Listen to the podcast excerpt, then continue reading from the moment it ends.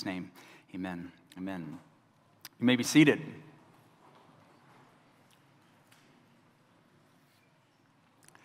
God will test his people. If you belong to Christ, God will test your faith and he will test your character. Uh, have you ever been in a situation where you think to yourself, I think God is testing me right now? I know I've been uh, in a lot of those situations over the years where I'm like, I think God is testing my heart. He's testing what's really inside of me. David says in 1 Chronicles 29 17, I know, my God, that you test the heart and are pleased with integrity. And God tests us not because He's mean, not because He doesn't want us to have any fun, but God will test your faith to refine your faith that you might walk more closely with Him. He's going to test your love, the quality of your love. He's going to refine your love that you might love people more deeply. And He is going to test you that you might share in His holiness, storing up eternal rewards. And so it is a good thing that the God of the universe tests us. He tests us in a way that He knows best. He tests us for our good. And He will test us over the years. He will test us in two basic ways. He will test us with trials, and He will also test us with blessing. There are so many blessings in life, and there are so many trials in life. There are so many ways to suffer. You know, we experience broken relationships, we experience career problems, financial problems, health problems. There are so many ways that you can experience pain. A friend of mine recently tore his Achilles tendon, uh, which is so brutal. I mean, if you want to suffer, tear your Achilles tendon. Anyone here, has anyone torn their Achilles tendon in here? Okay, nobody? Oh man, you guys are lucky. You guys are lucky. Oh, one person. Oh, twice. Oh my goodness, that's painful. And I'm at, I am at, and I'm at the point in my life, I don't know if you're here yet, but I'm at the point in my life where uh, we call an ambulance before a pickup game of basketball because we know someone's going down. We don't know who's going to get injured, but when you play basketball, someone is going to get injured. There are many ways to suffer, and our hearts are like giant sponges. And when you go through suffering, when you go through trials, you get wrung out. You get squeezed, and what you've been soaking in, what you've been trusting in, what you've been hoping for, begins to come out of you. And so we are tested by trials. God will test us by trials. And the same is true in blessing. That in blessing, in success, God is testing you. He's testing you to see whether you really love Him or you love His gifts. Do you really love the, the God of the Bible or do you love the blessings that He brings? And in Genesis chapter 14, Abram is tested by trials, and then he's going to be tested by blessing. In verse 17, which is where our text begins, it is the pivot point where Abram moves from being tested by trials to being tested by blessing. Look at verse 17. It says, After Abram returned from defeating Kedar uh, uh, Laomer and the kings who were with him. So there's a lot into this in this first sentence here, a lot happening here. Remember that Abram had gone through a lot. There was a regional war that initially had nothing to do with Abram. And here's a quick summary of the battle of what happened earlier in the chapter. There were four kings, if you want to put that slide up. There were four kings in the northeast. This is Babylon. This is where the Tower of Babel was built. There were four kings in this region who decided to go on a warring campaign. They decided to go conquer these city states. And so they came down to the south. If you want to go to the next slide here. And then they kept, after they, they defeated the first one, then they came all the way down and they're crushing everyone as they go. And each victory, they get more people, more resources, they get stronger. So this army, led by Kedar Laomer, is getting bigger and bigger and more powerful as they go. Now, there were five kings who united under the king of Sodom. His name was Bera. And they were under Chedorlaomer. And they said, it's time to go out and fight these guys. And so they go out to fight, and this is a brutal battle. And the result of the battle, if you want to go to the next slide, the, the result of the battle is that these five kings, they were destroyed by the four kings. And now all of these cities from which they came, they have no defense. So then they went up north, they went up north, and they took everything in all of, all of these cities. I mean, this would be millions and millions and millions of dollars worth of resources. And during that time, Lot, who was living in Sodom, was taken as well. And Lot was Abram's nephew. In many ways, Lot was Abram's son. Abram did not have any children, and Lot did not have a father. And so his relationship to Lot was very similar to a father son relationship. And now he has been taken captive. He has been taken captive by a hostile, hostile nation. And they're going to enslave him or kill him or whatever it is. A lot of bad stuff is going to happen to Lot. And so Abram is being squeezed, he's being wrung out. And Abram passes the test. He acts in genuine faith towards God and his word. He acts with real courage and real love. And what he does is he takes 318 18 trained men who were in his house. He had 318 trained men, trained for battle. They had weapons and they had skills, which is awesome to have 318 trained men in your household. I have a friend who was a wrestler, and he was into all kind, different kinds of wrestling, and he was a Marine. And one time he gave me a hug. He came up to me, whispered in my ear. He said, Dan, do you, do you know how many different ways I could kill you? I, said, I said, I don't know. I don't know how many. I don't want to know, but probably a lot of ways. And I thought about it. He could kill me like 100 ways. I said, Your job is, is to protect me, buddy. And so he's, he's a good man. He, he takes care of me. But could you imagine having 318 of those guys in your household? And so Abram says, Let's go, guys. And he rallies his allies. So he adds more soldiers. So he has his 318 and his allies. And he chases this army up to the north. And he surprises them. And he crushes them. He defeats them. And verse 16 says, He brought back all the goods. So everything that had been taken along the way, all of the plunder, everything that had been taken, Abram got back. He brought back all the goods and also his, his relative Lot and his goods, as well as the women and the other people. And so in verse 17, Abram is returning from a stunning victory. He was a huge underdog and he crushed them and he took everything back. So everyone is thrilled. All the people who were taken, all these women, all the children, all of these men, they were thinking, we're going to be enslaved in Babylon. We have no, no hope, no future, nothing going for, for, for us. We're separated from our land. We're separated from our possessions. We're separated from our people.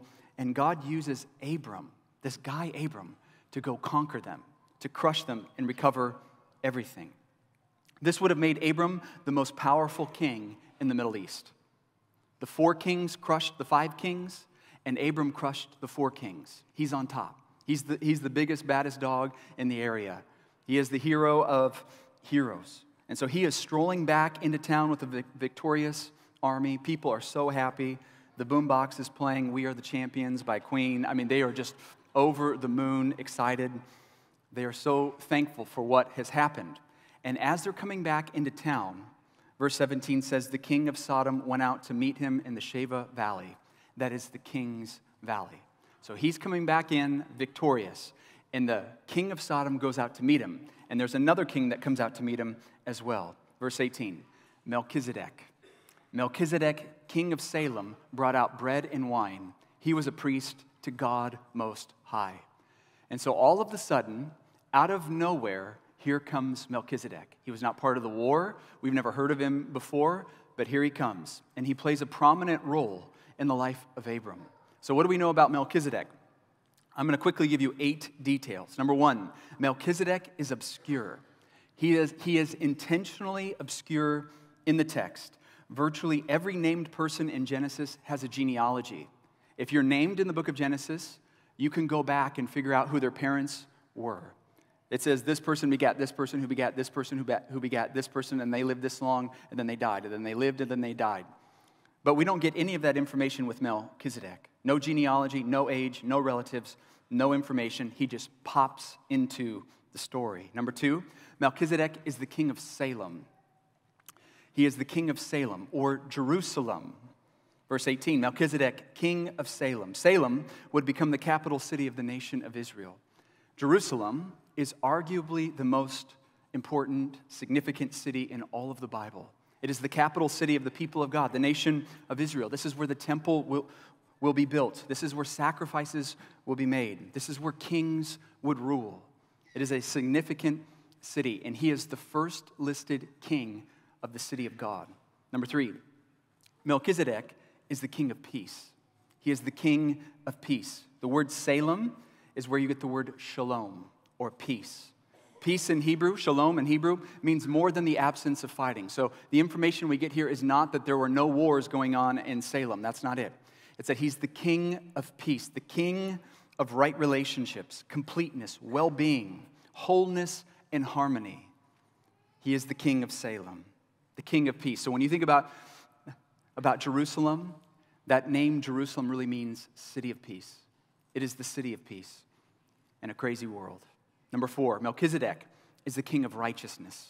He is the king of righteousness. His name literally means king of righteousness. Malchi means king, Zadok means righteousness. He is the king of righteousness. Number five, Melchizedek is both king and priest. King and priest. Verse 18 Melchizedek, king of Salem, brought out bread and wine. He was a priest to God Most High. So in verse 18, Abram and Melchizedek discover that they have been worshiping the same God. All the tribes, all the people, all the city states in this, in this region, they were not worshiping God Most High, the God of the Bible. They were not worshiping the one who created them. They were worshiping other gods. They were building towers to themselves. They were living for themselves, living life on their own terms. But in the king's valley, Melchizedek comes out to Abram and they discover we are worshiping the same God, the one true God, God Most High. And we're supposed to notice that the first king of Salem is also a priest.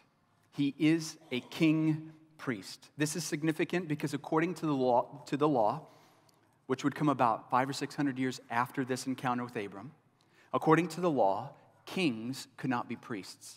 They were two separate offices that could not be put together. Do you remember what happened with King Saul, the first king of Israel? He was going into a battle and he was, he was scared. He was fearful about what was about to take place. And so he acted as a priest and he made sacrifices to God. And that was a violation of what God had told him to do. And so God took the kingdom away from Saul because he acted as a priest. And so, all throughout the law, you see that the office of king and priest are two separate offices, but the first king of Jerusalem was a king priest.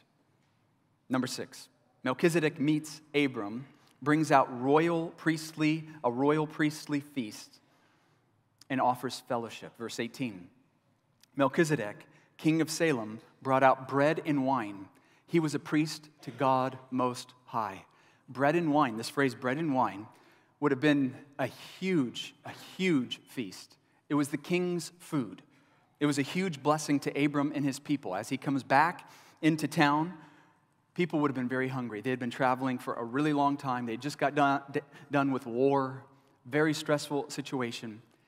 And now, here comes this king out of nowhere, and he's bringing bread and wine. It was a royal priestly feast. feast. Bread and wine means a royal feast provided by a priest.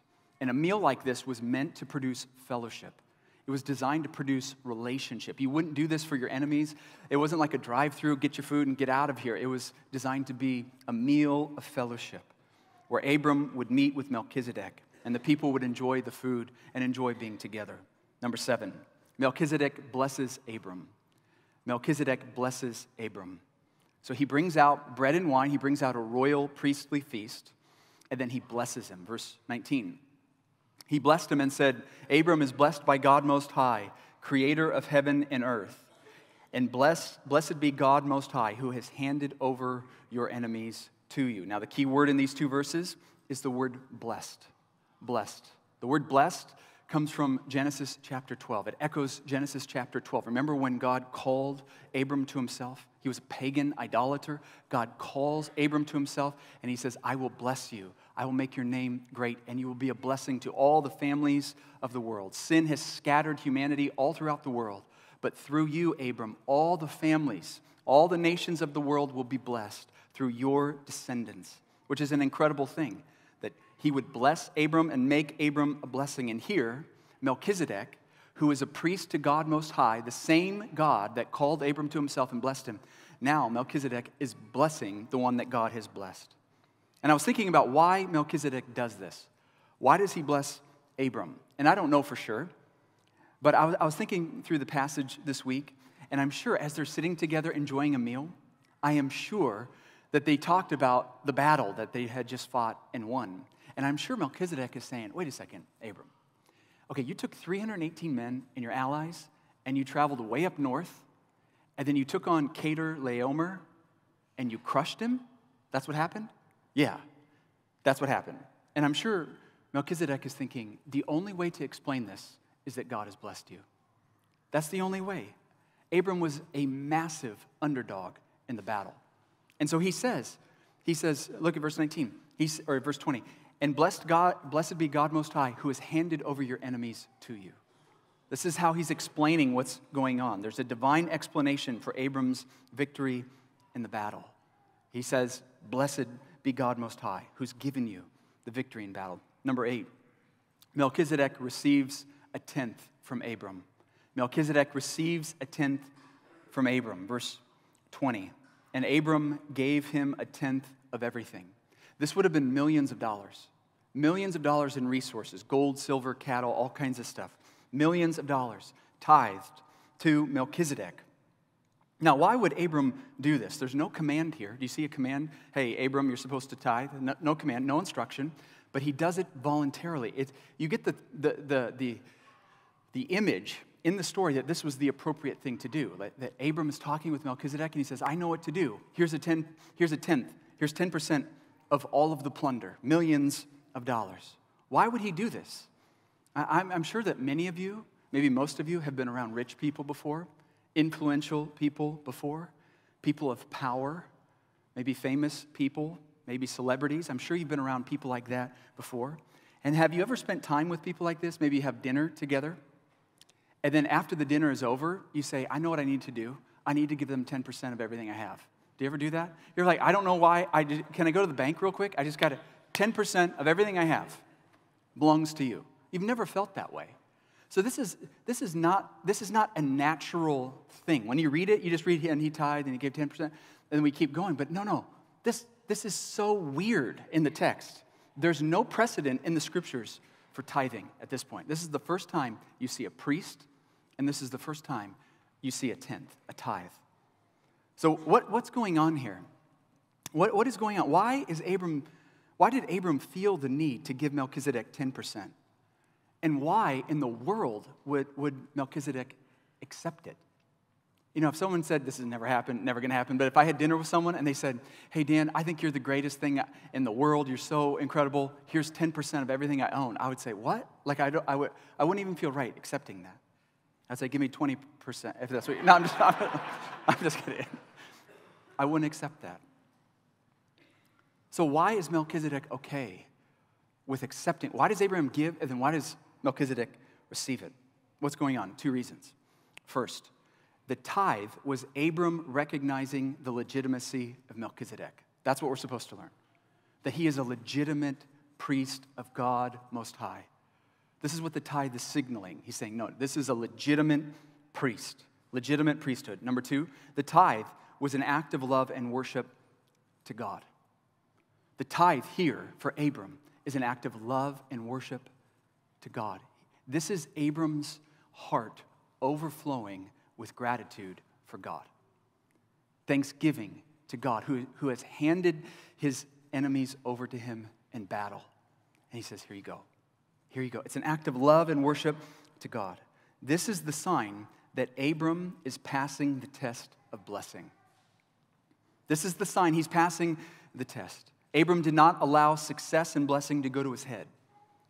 You know, sometimes when you're going through a trial, I'm sure all of you have felt this way. You're going through a trial and you just cry out to God. You say, Why, God? Why is this happening to me? Why do I have to go through this? This is so frustrating. It's so painful. It's so confusing. But when you experience blessing, do you, do you cry out to God, Why, God, are you blessing me this way? No. You know what you say? I know exactly why this is happening. I made a great decision. I planned better than basically everyone. I knew it was coming down the road and I prepared, and wow, People should listen to me more often. That's what we say. Eh, we use blessing. Blessing tends to puff, puff up our hearts with pride. And so Abram is on cloud nine, but he is not proud.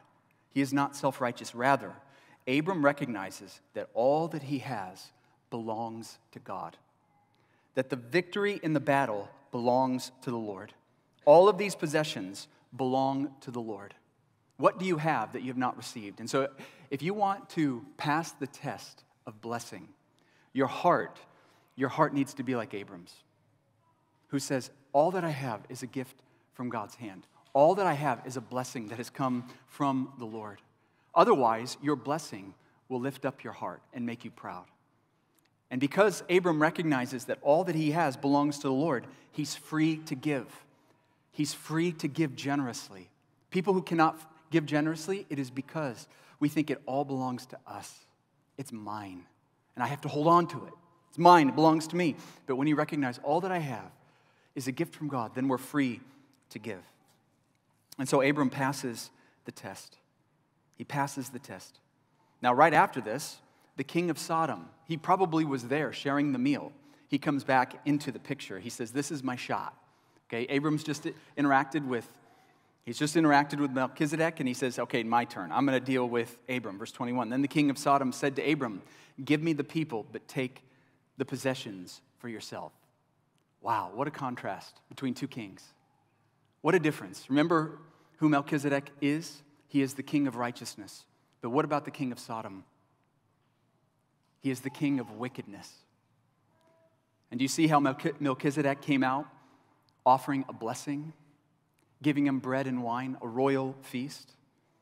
But here comes the king of Sodom, and he does not, he does not bring a blessing, he does not bring bread and wine. There is no thanksgiving. The most appropriate thing for the king of Sodom to say to Abram would be, Thank you. We were destroyed by these kings, we had nothing and now all of our people are coming back into the city, the best thing he could have said is thank you, but he doesn't do that. He meets Abram and he says, Give me the people. He comes making a demand of Abram. And according to the ancient custom, all the people and all the resources rightly belong to Abram, who was victorious in battle. He doesn't owe the king of Sodom anything. And he says, Okay, you just gave 10%.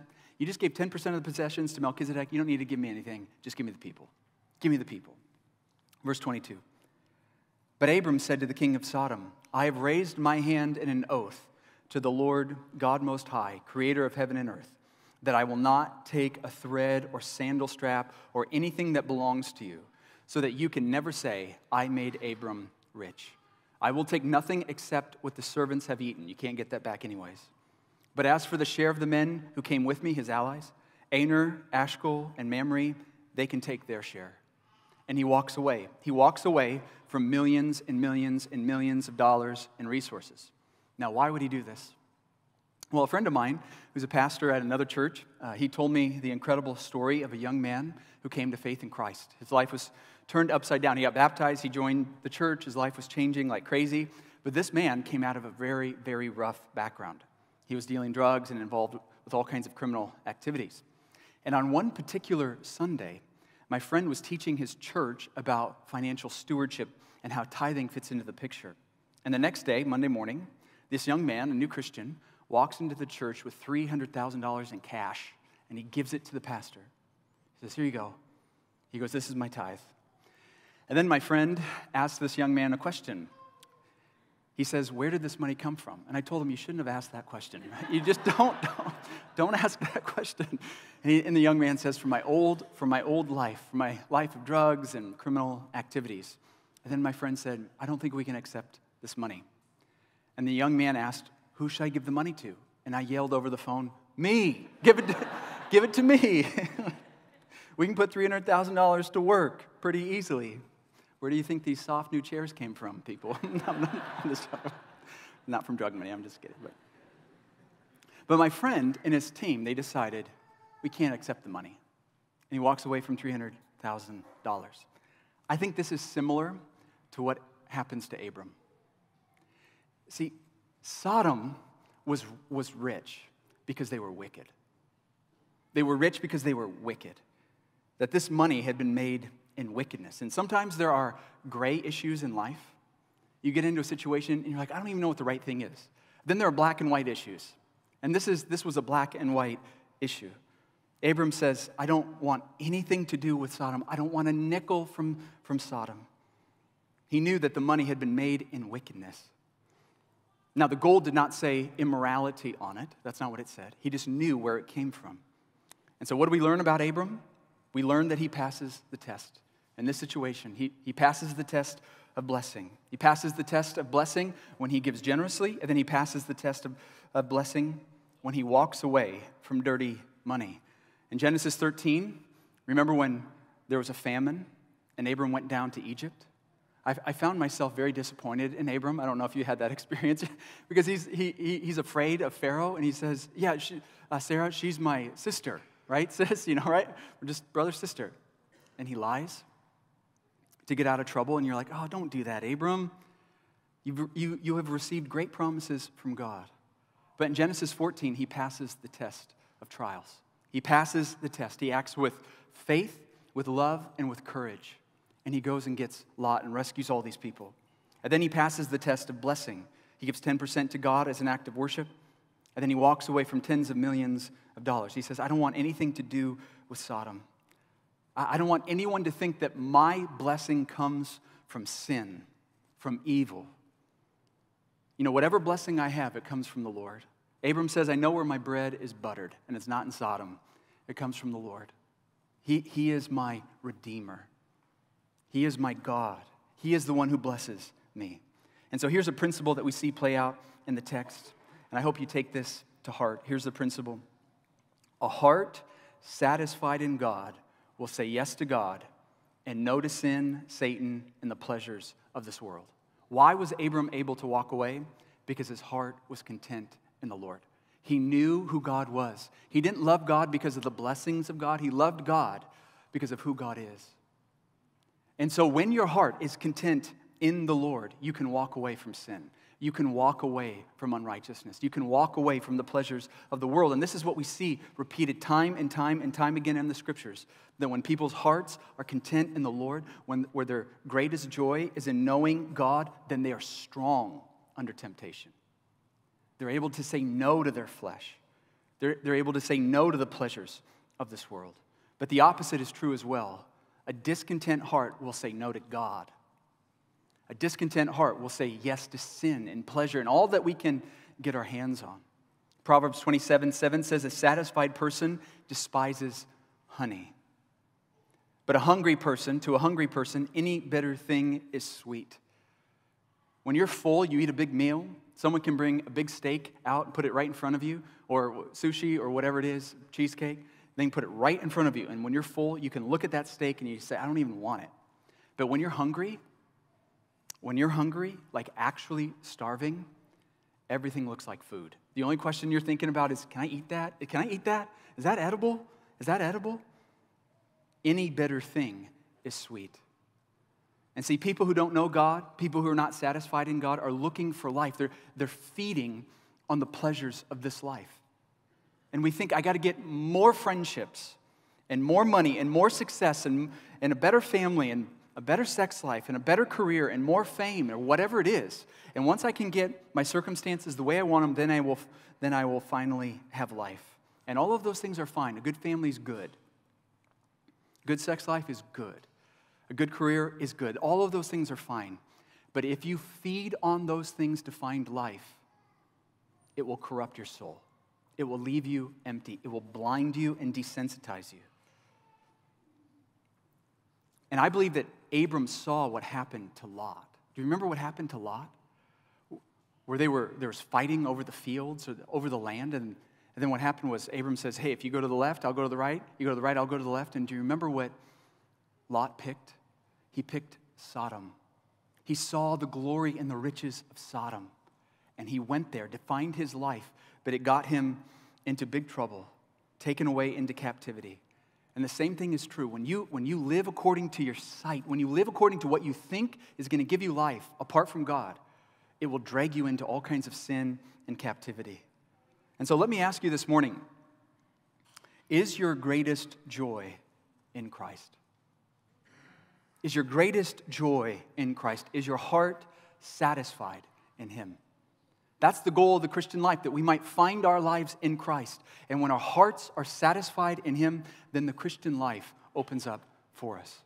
But when you're seeking to find life in other things, man, the Christian life can be such a drag. And so Melchizedek demonstrates for us that Abram, by the grace of God, passes the test. He's not going to pass every test, as you know, but he passes this test. And more importantly, Melchizedek, he reveals to us the Lord Jesus Christ.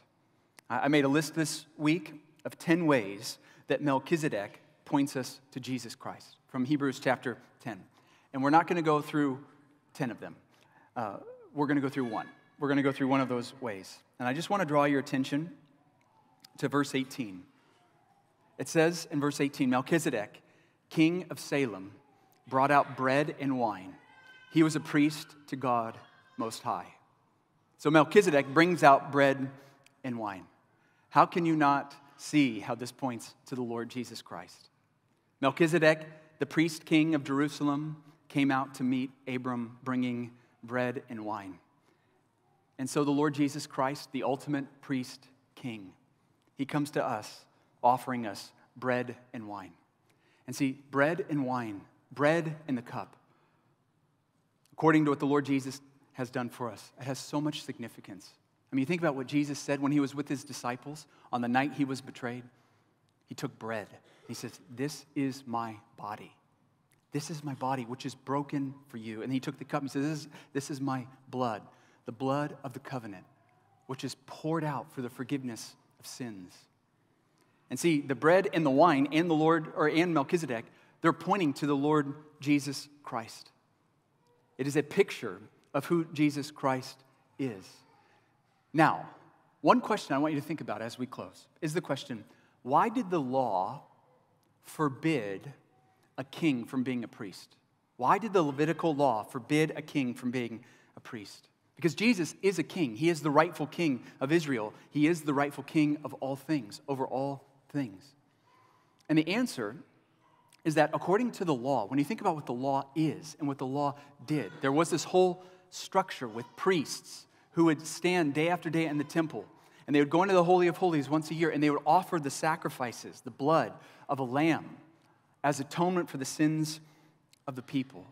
But see, according to the book of Hebrews, it is impossible for the blood of, of lambs and goats, bulls and goats, to take away sin.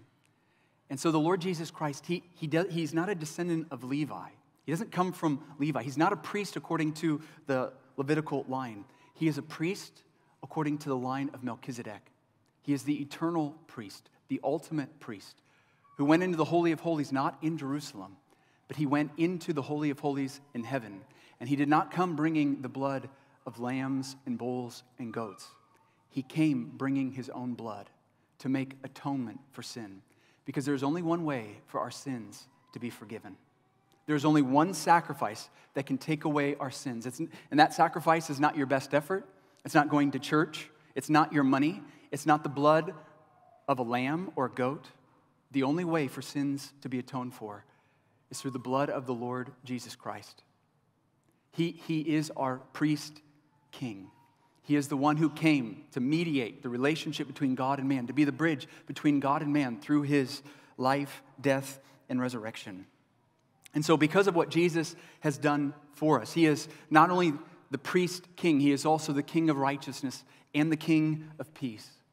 The world is not at peace today. Nations rage against nations. Relationships are broken everywhere. And the Bible teaches us that the reason there's chaos in the world is because we have rebelled against our God. We are not at peace with God, and therefore we are not at peace with one another. We have not loved righteousness, we have loved wickedness. And because of that, that makes every person worthy of hell. And so the ultimate king, king of righteousness and king of peace, the ultimate king priest came into the world, the Lord Jesus Christ, that he might make us righteous. That, that he might go to the cross and die on the cross for, for our sins, that our sins might be forgiven, that we might be clothed in the very righteousness of God. And when God makes a person, when God forgives a person's sins and makes that person righteous through the blood of Christ, that person is then at peace with God. Romans chapter 5 verse 1 says therefore, since we have been justified by faith, we have peace with God. That is such good news. Therefore, since we've been justified by faith, we have peace with God through, the, through our Lord Jesus Christ. If you're a Christian, you are at peace with God because your sins have been forgiven, you've been clothed with the righteousness of God, and now you stand in a position of grace through the blood of the Lord Jesus Christ. And so, what we're going to do now is we're going to take communion as a body, and we're going to remember what Christ has done for us. Communion, it, it, it is designed for those who have put your faith in the Lord Jesus Christ for the salvation of your souls. And so during this time, uh, I want you to uh, just, if you're a Christian, if you're not a Christian, you shouldn't take communion. You're eating and drinking judgment on yourself. That's what the scriptures say. If you're living in open, unrepentant sin, you should not take communion. You're, you're, you're living in rebellion to God. You're eating and drinking judgment on yourself. But if you know Christ, you've been saved by the grace of God. My hope is that, is that during this time, uh, you will remember what Christ has done for you. You'll remember that his his body was broken and that his blood was shed, that you might be forgiven, that you might be made righteous, that you might be at peace with God, that you might stand in a position of grace. And so I'm going to pray, and then there are little tables uh, in the auditorium here with little cups, with little bread, and I